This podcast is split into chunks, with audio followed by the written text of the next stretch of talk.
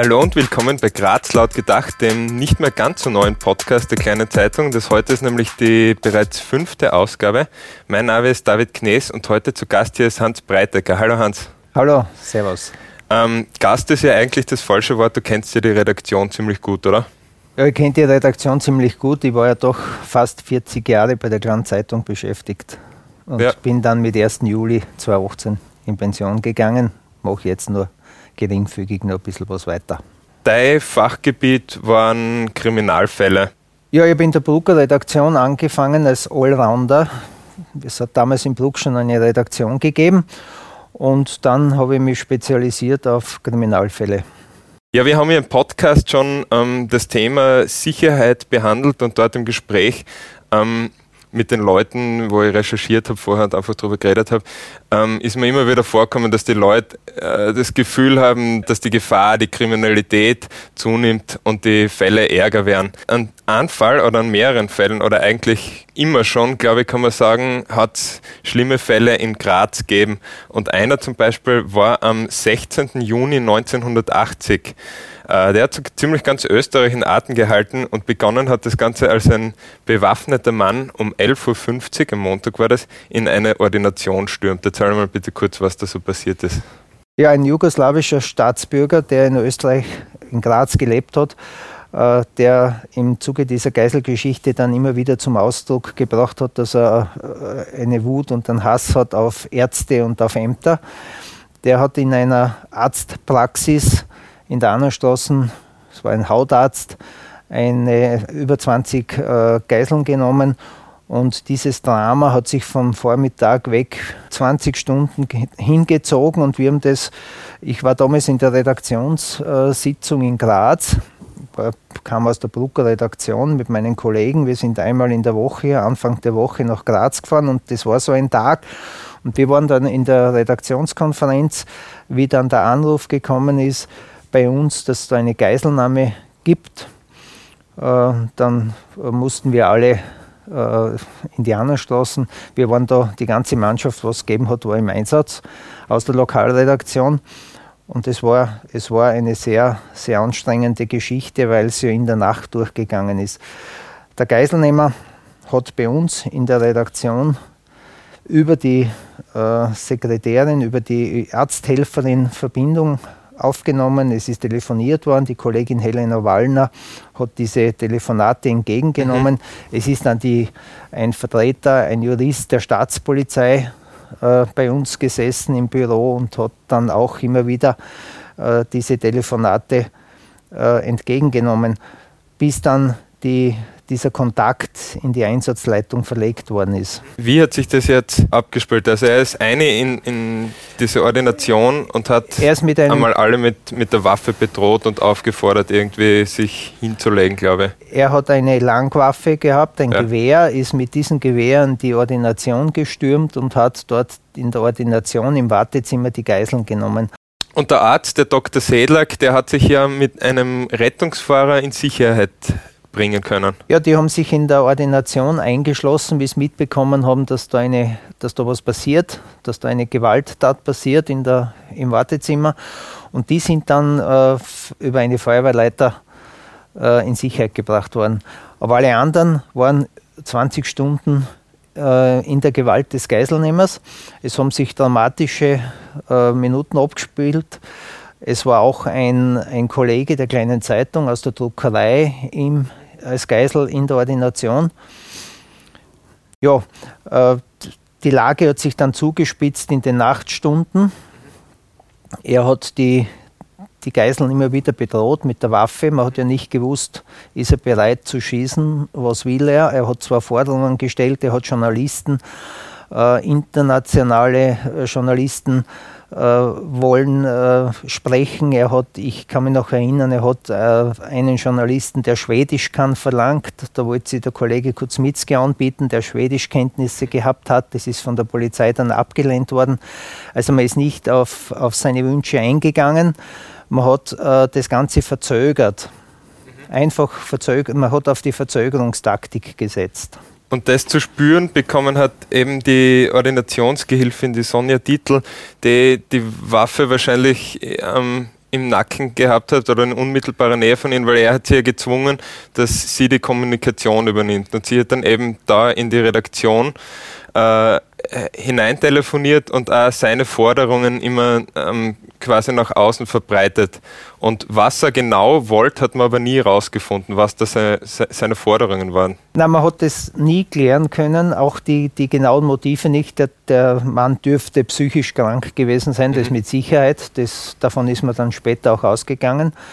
Ähm, die, die Assistent, also die Arzthelferin hat den Kontakt, das ist richtig, aufrecht gehalten zur Zeitung, später mhm. dann auch zur Polizei. Und sie musste das tun, was er anschafft. Mhm. Und man hat ja nicht gewusst, wie gewaltbereit ist der Mensch. Es waren auch mehrere Kinder, ich glaube zwei und ein Dreijähriger und noch, noch ein Baby. Da hat es ja die, die Forderungen nach einem humanitären Austausch gegeben. Wie hat das ausgeschaut? Ja, soweit ich mich erinnern kann, ist, hat, ist, ist nichts austauscht worden. Also ich, es hat keinen Austausch gegeben, mhm. der ist nicht zustande gekommen. Aber er war zwischendurch, also er ist da irgendwie hin und her gewankt, ob er das jetzt machen soll und hat da zwischendurch sogar eine konkrete Ärztin, glaube ich, von der ähm, Gebietskrankenkasse. er hat, er hat ja. verlangt, dass eine Ärztin der Gebietskrankenkasse sich zur Verfügung stellt als Geiseln. Aber es ist äh, diese, diese Austauschgeschichten und diese, äh, ob das jetzt Ärzte waren, die mhm. er verlangt hat, äh, oder Journalisten waren, das ist ja von der Polizei immer abgelehnt worden. Mhm. Das hat ja nie stattgefunden. Es hat ja keinen persönlichen Kontakt oder keinen, keinen direkten Kontakt außer den telefonischen über die Ordination äh, Ordinationsgehilfin gegeben. Da sieht man auch, dass seine Forderungen äh, eigentlich immer, also dass er immer wieder hingehalten worden damit ist. Und das äh, hat auch der Dr. Walcher, das war der anwesende Nervenarzt, ähm, mit seinem Zitat, eben was in der damaligen Ausgabe gestanden ist, macht ihm keine Zugeständnisse, probiert es auf die harte Tour, unterstützt. Ja, das waren so, wir probieren, nicht probieren wir alles aus. Heute würde man anders vorgehen, heute hätte man spezielle, spezial, also richtige Spezialisten, die ausgebildet mhm. sind. Heute wäre die Verhandlungsgruppe der Polizei da, die psychologisch geschult sind. Heute wäre, wäre ein Polizeiprofiler da, heute wären Psychologen da. Ähm, die den, den Einsatz, äh, de, den Verantwortlichen Tipps geben und nach dem würde man vorgehen. Aber das war eben die Anfangszeit. Äh, es hat nie so eine Geiselnahme vorher gegeben, auch nicht nachher, muss man auch dazu sagen. Aber wir haben viele andere Geisel. Namen in der Zwischenzeit gehabt, wo man eben äh, das mitverfolgen hat können, den Unterschied zwischen damals und zwischen heute. Diese Geiselnahme war ja auch der erste Einsatz für eine neue Spezialeinheit, und zwar das ähm, Gendarmerie-Einsatzkommando unter den Journalisten damals als Cobra ähm, genannt worden. Ja, das ist die heutige Cobra, die jetzt mhm. Cobra heißt, die den Namen bekommen hat. Damals war das eine Gendarmerie-Einsatzeinheit, die man gegründet hat nach einer Geiselnahme von, äh, wo jü äh, jüdische Migranten in, in, im Zug äh, bei der Einreise nach Österreich, in Niederösterreich als Geiseln genommen wurden. Das war der Anlass, dass man gesagt hat, wir brauchen eine Spezialeinheit. Die Gendarmerie, das war ja im Gendarmeriegebiet, Gendarmerie hat daraufhin das Einsatzkommando gegründet. Und äh, und in Graz war natürlich die Schwierigkeit jetzt, soll die Gendarmerie-Einsatzkommando kommen oder nicht. Das war ja zuständig die Grazer Polizei. Das hat ja keine einheitliche Polizei gegeben. Es war die Grazer Polizei, dann war die Gendarmerie äh, im ländlichen Bereich und das waren Kompetenzstreitereien. Und äh, ich kann mich erinnern, wie das ist bis zum Minister hinaufgegangen, wie man gestritten hat, soll die Cobra kommen oder soll sie nicht kommen. Ja. Und letztendlich hat der Minister entschieden dann, Einsatzkommando, Gendarmerie-Einsatzkommando kommt nach Graz. Mhm. Und äh, das war so in den Nachtstunden, das hat sich bis in die Nacht hineingezogen. Heute wäre das alles ganz anders. Die Cobra wäre in spätestens 20, 25 Minuten am Tatort. In Graz jetzt viel schneller. Das würde ja. maximal fünf bis sieben Minuten dauern. Das ist ja eine inzwischen etablierte Einheit auch in Graz, die in Graz steht und nicht nur in Niederösterreich. Damals war es in Bad Schönau und die sind aus Bad Schönau gekommen. Und äh, das war in den Nachtstunden, das hat sich hingezogen, diese Verhandlungen soll. Die Polizei hat gesagt, wir brauchen kein Cobra. Der Minister hat dann letztendlich, wie schon gesagt, entschieden, wir brauchen, wir setzen die Cobra in Graz ein. Äh, wir, ich kann mich noch erinnern, ein Kollege und ich waren noch in der Annenstraße vor Ort. Wir haben uns abgelöst unter den Kollegen. Es sind ein paar schlafen gegangen, ein paar haben später geschlafen.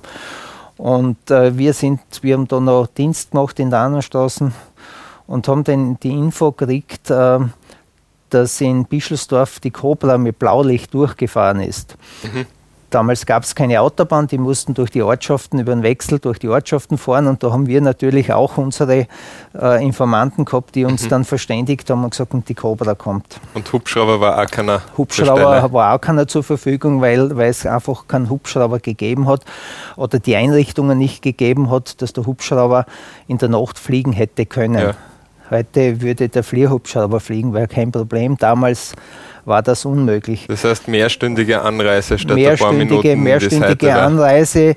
Ich habe dann später erzählt bekommen von Cobra-Angehörigen, dass, äh, dass da hat es einige Vorfälle gegeben über den Wechsel. Bei einem ist, die sind die Bremsen heiß geworden beim Mercedes, die sind mit Mercedes äh, vorgefahren.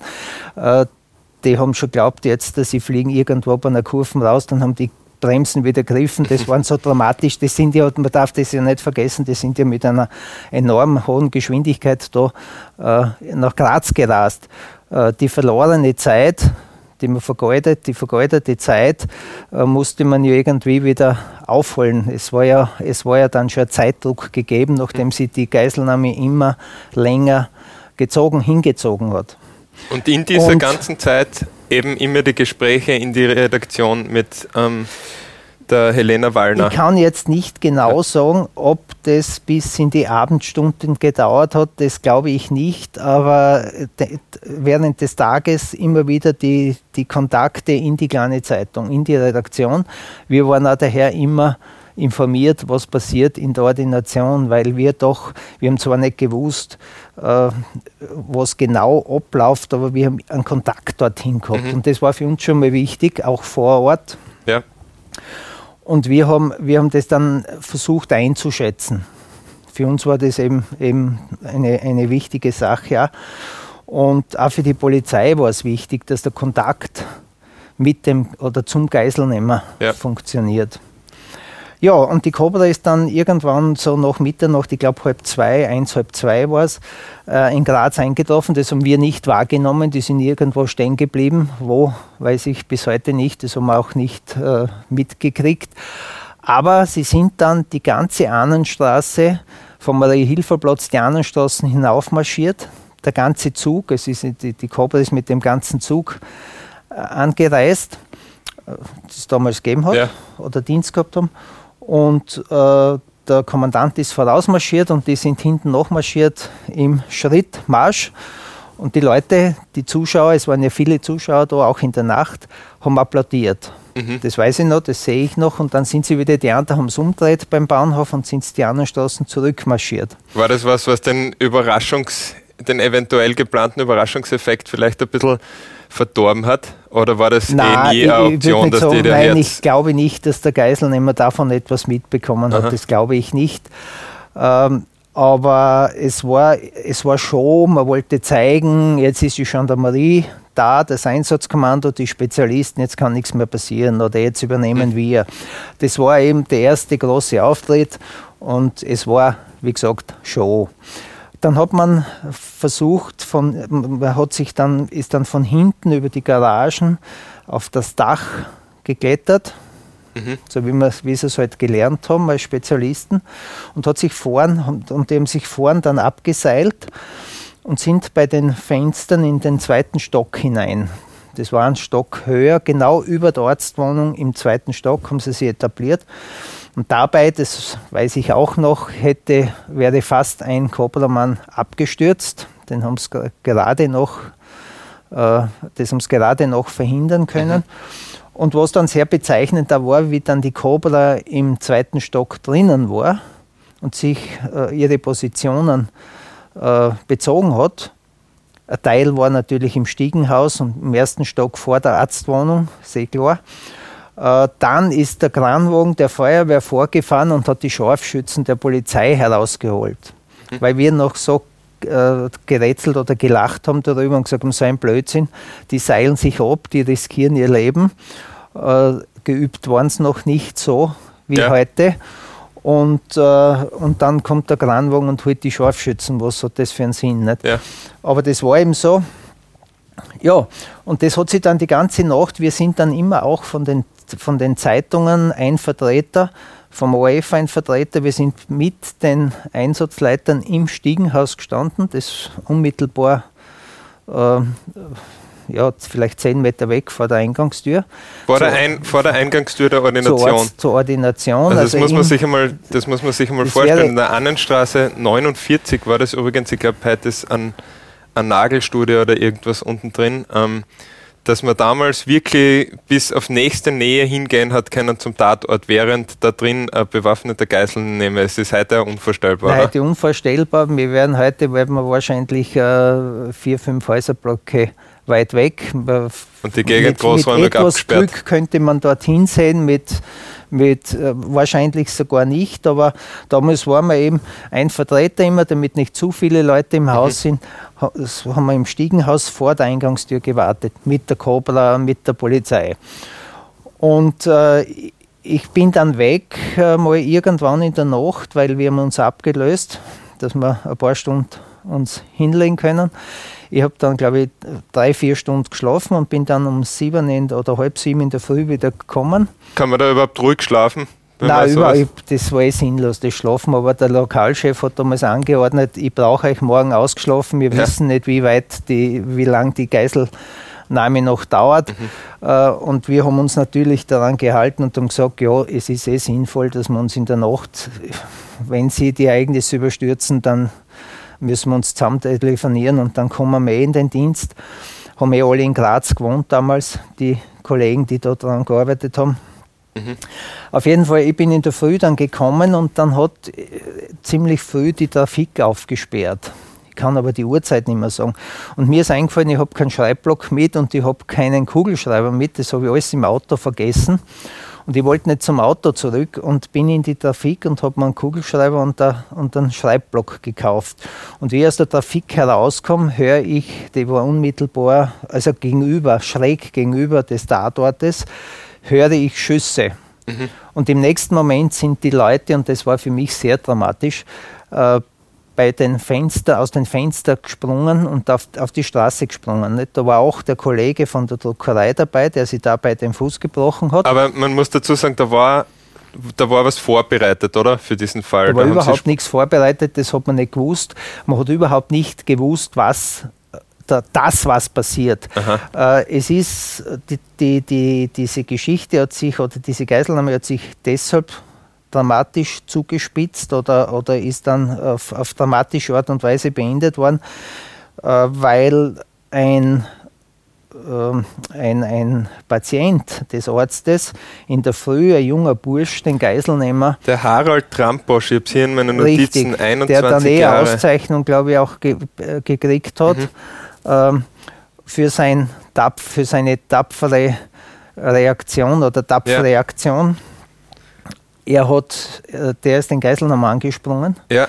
weil der Geiselnehmer, äh, Geiselnehmer hat Müdigkeitserscheinungen gezeigt. Wie ich den Bericht vorher eben durchgelesen habe von damals, da ist drin gestanden, glaube ich, dass die schon irgendwie miteinander kommunizieren haben können und die männlichen Geisel haben sich aus, ausgemacht, dass sie einen Moment der Schwäche ausnutzen werden. Und er hat diesen Moment richtig. erkannt, der Harald Tramposch. Da, richtig, Tramposch hat diesen Moment erkannt. Der Geiselnehmer war müde. Man muss sich vorstellen, Vormittag bis mhm. nächsten Tag in der Früh. Ja, 20 Stunden hat das Ganze gedauert. Stunden ja. und, und das ist ja, es ist ja anstrengend, wenn er, er muss überlegen, was fordere ich, äh, die Telefonate, die er angeordnet hat, dann äh, über 20 Geiseln, über 20 Geiseln mit einer Langwaffe in Schach zu halten, ist ja auch nicht einfach. Nicht? Mhm. Mit einer Pistole vielleicht nur einfach, aber mit, ein, mit einer Langwaffe äh, tut man sie schwerer als mit einer, mit einer Pistole oder mit einem Revolver. Ja, ja. Und äh, der, hat, der, hat, der war natürlich müde und das hat der Bursche erkannt und hat dann versucht, den zu überwältigen. Und dabei hat sich ein Schuss gelöst. Mhm. Und dieser Schuss war das Zeichen für die Cobra zu stürmen. Die Cobra hat dann die Tür eingetreten oder aufgebrochen und ist dann hinein und hat sofort geschossen. Was ich jetzt auch noch kurz ergänzen muss, der Tramposch, eben der 21-Jährige und der Robert Leitinger, der war 16, hat sich da auch dann äh, in dieser Situation auf den Täter gestürzt und denen ist es aber nicht gelungen, ihm die Waffe zu entreißen. Was hat jetzt verhindert, dass der um sich schießt? Es hätte ein Blutbad gegeben. Äh, das hat man nachhinein feststellen können. Er hat, äh, glaube sechs oder sieben Mal abgedrückt. Mhm. Das hat man anhand der Spuren äh, auf der Waffe und auf der Munition feststellen können. Mhm. Nur hat es Ladehemmung gegeben und es hat sich kein Schuss mehr gelöst. Es ist ein Schuss gefallen, wie die beiden oder wie der Trampusch zuerst den angesprungen ist, wie es dann das Handgemenge gegeben hat. Aber es hat, es hat dann, er hat dann mehrmals abgedrückt, ich glaube sechs oder sieben Mal, und es hat sich kein Schuss mehr gelöst. Und das war Glück, sonst hätte es dort ein Blutbad gegeben. Also mhm. das hätte Tote, das wären ja. mehrere Tote gegeben für die Cobra war dieser Schuss das Zeichen zu stürmen. Ja. Und die haben dann die Tür aufgetreten und haben dann äh, losgeschossen einfach. Nur diese Ladehemmung beim zweiten Schuss, weil der erste Schuss ist ja losgegangen, beim zweiten Schuss Ladehemmung und deshalb ist nichts mehr passiert. Abgesehen vom Täter, der, der da verstorben ist und ich glaube ein paar Streifschüssen, die die Sekretärin, glaube ich, ab bekommen hat. Ja, das waren nur leicht, leichte. Das waren eigentlich relativ leichte ja, Verletzungen leichte für das, Verletzungen. wie viele Kugeln dort ja. durch die Gegend geflogen die sind. Die schweren Verletzungen sind entstanden bei einigen, ich glaube, da zwei Leute, also der, der Kollege von der Druckerei bei uns, der, der beim Fernsehen untergesprungen ist, der ja. sich den Fuß gebrochen hat, das waren die schweren Verletzungen. Ja. Ich äh, glaube, ein paar andere sind auch noch verletzt worden bei den Sprüngen. Aber, aber bei, durch die Schüsse ist, sind waren nur leichte Verletzungen und der, und der Täter war natürlich sofort tot. Mhm. Da hat es hinterher dann die Diskussionen gegeben, musste es sein, dass man so oft auf den schießt. Aber die, das wäre heute wahrscheinlich nicht anders. Die Polizei schießt eben mehrmals. Ja. Das wird so gelernt und das ist auch notwendig, äh, um zu verhindern, dass, dass der Täter weiterschießen kann. Ja, ich habe dann auch jetzt äh, die Seite 10 von der damaligen, äh, ich glaube es war eine Sonderausgabe sogar, und da ist eben die Schlagzeile lieber hinunterspringen, als im Kugelhagel umzukommen. Ähm, das da haben uns die Zeugen erzählt, so, ja. ja. Das, sind, das sind Aussagen der Zeugen, die das ja. so miterlebt haben. Es wäre, wenn die Zeugen sich auf den Boden äh, gelegt hätten, wäre auch nichts passiert, dann wären sie völlig unverletzt geblieben. Aber das in, in, dieser, in der Panik, man muss sich das ja vorstellen, das sind 20 Stunden äh, äh, da festgehalten in der Ordination, da überlegst dann nicht, da schaust dann, wie du ins Freie kommst. Und die sind vom ersten Stock einfach, ich glaube mehrere, nicht alle, aber, aber einige sind da hinuntergesprungen. Und so hat diese Geiselnahme geändert. Interessant ist noch, die Sonja Dietl hat damals von der kleinen Zeitung, sehe ich da auch gerade, einen zweiwöchigen Kenia-Aufenthalt bekommen für ihre Tapferkeit. Finde ich auch eine nette Geste eigentlich. Ja, das war für, die, für diese Telefonvermittlung ja. und äh, dass sie den Kontakt da aufrecht gehalten hat, dass sie sich das zugetraut hat, dass sie für ihren Mut äh, hat die Zeitung das gesponsert. Und ich glaube, so ein bisschen heute Entspannung. wahrscheinlich auch undenkbar. So ein bisschen Entspannung kann man ganz gut brauchen ja, nach ja. Ähm, einem 20-stündigen ja. Geiseldrama. Für diesen Fall habe ich übrigens unsere Archivarin gebeten, den Artikel rauszusuchen. Bei neueren Artikeln ab dem Jahr 2005 kann das aber jeder machen mit unserer E-Paper-App, die bei unseren Digital-Abos dabei ist. Das kann man jetzt einen Monat gratis testen, nur so zur Info, falls jemand irgendwas hat, das sind seit 2005 besonders interessiert. Falls ihr uns eure Gedanken, Ideen für Podcasts, Feedback oder was auch immer zukommen lassen wollt, schreibt uns bitte eine E-Mail an laut.gedacht.kleinezeitung.at. Schaut auf unsere Homepage lautgedacht.kleinezeitung.at, folgt uns auf Twitter unter @grazlaut. Uns gibt es auch auf Spotify, Apple Podcast oder wo ihr sonst so eure Podcasts konsumiert. Danke fürs Zuhören und bis bald.